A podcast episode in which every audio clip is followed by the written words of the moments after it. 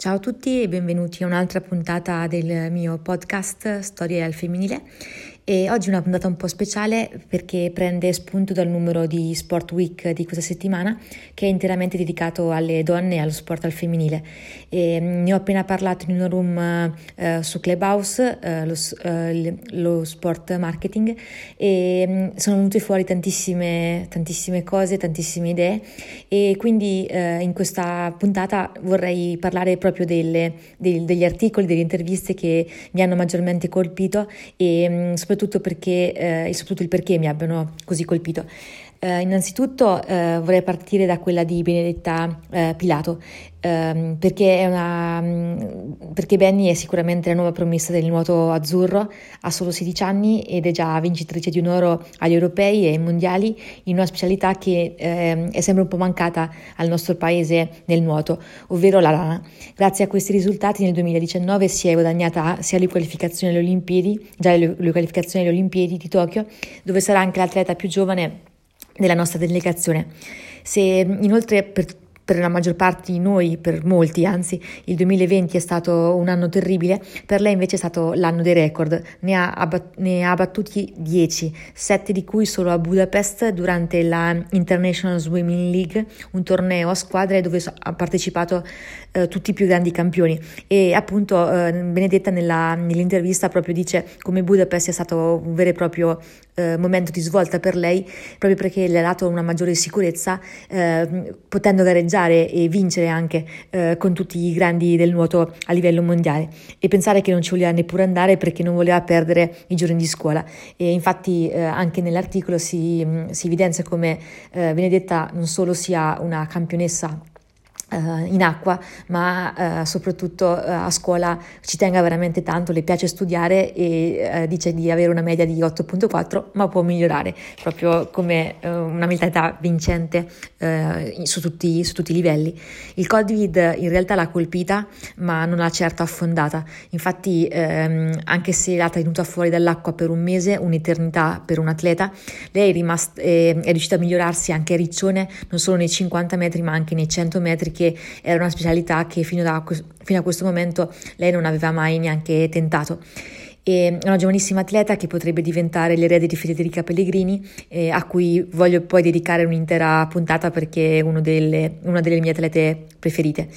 E mm, quindi eh, Benedetta sicuramente eh, si meritava una menzione eh, in, questo, in, questo, in, questo, podcast e sono contenta che Sport Week le abbia dedicato eh, tante pagine. Poi eh, l'altra intervista che mi ha colpito molto è quella di Miriam Silla, giocatrice di volley dell'Imoco Conegliano. Avevo già incontrato Miriam quando vestiva ancora la maglia di Bergamo e ricordo che prima dell'intervista per Pallavogliamo a quel tempo ero molto arrabbiata con lei perché eh, era stata veramente, aveva fatto una partita sensazionale e aveva riportato in, in partita Bergamo dopo che era sotto di 2-0 e grazie alle sue schiacciate aveva trascinato poi la Foppa alla vittoria contro la Pomi nella quale giocava la mia giocatrice preferita che era Carly Lloyd. E quando gliel'ho detto poi durante l'intervista è scoppiata a ridere e abbiamo fatto una bellissima chiacchierata di cui ho un bellissimo ricordo. Miriam è proprio così, una persona molto solare, è una persona che ama chiacchierare e, mm, e ho rivisto proprio questa vitalità, questa, questa forza anche d'animo eh, anche nell'intervista. La cosa che mi colpiva di più era proprio il fatto che anche durante il riscaldamento o durante la partita lei era sempre col sorriso sulle labbra, una ragazza che scherzava con tutti, con, con, con tutte le compagne e quindi penso che anche a livello proprio di squadra sia un personaggio positivo. Infatti anche adesso quando fa quel, quel, quel movimento, quel quel 5 molto particolare con Palenogu, comunque è veramente un bellissimo gesto che ben rappresenta questa eh, ragazza. La parte che più mi è piaciuta è, è, legata poi alla maglia della nazionale che per lei è come una seconda pelle e a cui e, chi dice che è molto legata e non vede proprio l'ora di poterla eh, rimettere. E, nel corso degli anni è stata attaccata su, su vari fronti anche per il colore della pelle, spesso si sente rivolgere frasi come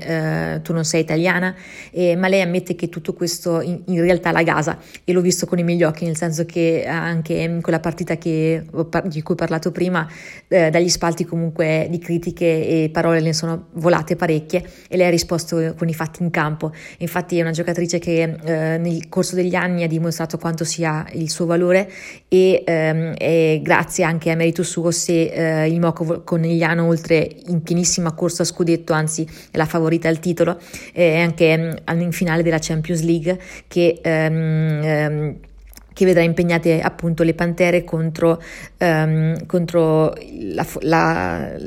l'armata allenata da Guidetti del Vaki Istanbul. Eh, appuntamento il primo maggio e quindi non possiamo che fare in bocca al lupo a Miriam e a tutta l'Imoco che rappresenta tutta l'Italia. E ehm, poi per, come, per, chi come me ama il college basket non può passare inosservato la foto di pagina 70-71 che ritrae di Jonai Carrington e Paige Buckers. Anche il titolo è azzeccato Nodi da sciogliere e di fatti di nodi da sciogliere in quella partita di Elite Late tra Baylor e Yukon eh, ce ne sono stati tantissimi. Il primo è proprio quello tra le due giocatrici che si sono sfidate eh, a viso aperto senza esclusioni di colpi. In fondo Paige Buckers è la giocatrice da battere e di Jonai ha davvero dato tutta se stessa per limitarla. Um, ma il nodo più duro sicuramente e controverso è stato quello che ha visto il protagonista proprio eh, di Jonai eh, Carrington e il tiro che avrebbe potuto cambiare le sorti della partita. Eh, infatti quel tiro è andato corto ma non per, eh, per un errore eh, della giocatrice ma per un fallo non ravvidato dagli arbitri da parte di Olivia Nelson Ododa ai danni ai, danni proprio dell'avversaria. Nella conferenza post partita né Di Jonai né coach Michael hanno usato mezzi termini per descrivere la decisione degli arbitri. Auriemma poi eh, ha gettato altra benzina sul fuoco con le sue dichiarazioni eh, sul fatto che appunto non ci si lamenta in campo di queste cose, si gioca e basta. E, ehm, e Tuttavia, eh, diciamo che eh, la questione non, non, è, non, è, risolta e infatti il sostegno incondizionato che eh, le giocatrici di Baylor hanno dato soprattutto a Arizona e in particolar modo a Ari McDonald eh, è veramente molto eloquente. Infatti, quando poi Arizona ha sbattuto fuori eh, letteralmente perché ha dominato la partita in lungo e largo Uh, ha portato appunto fuori uh, Yukon, uh, um, Carrington ha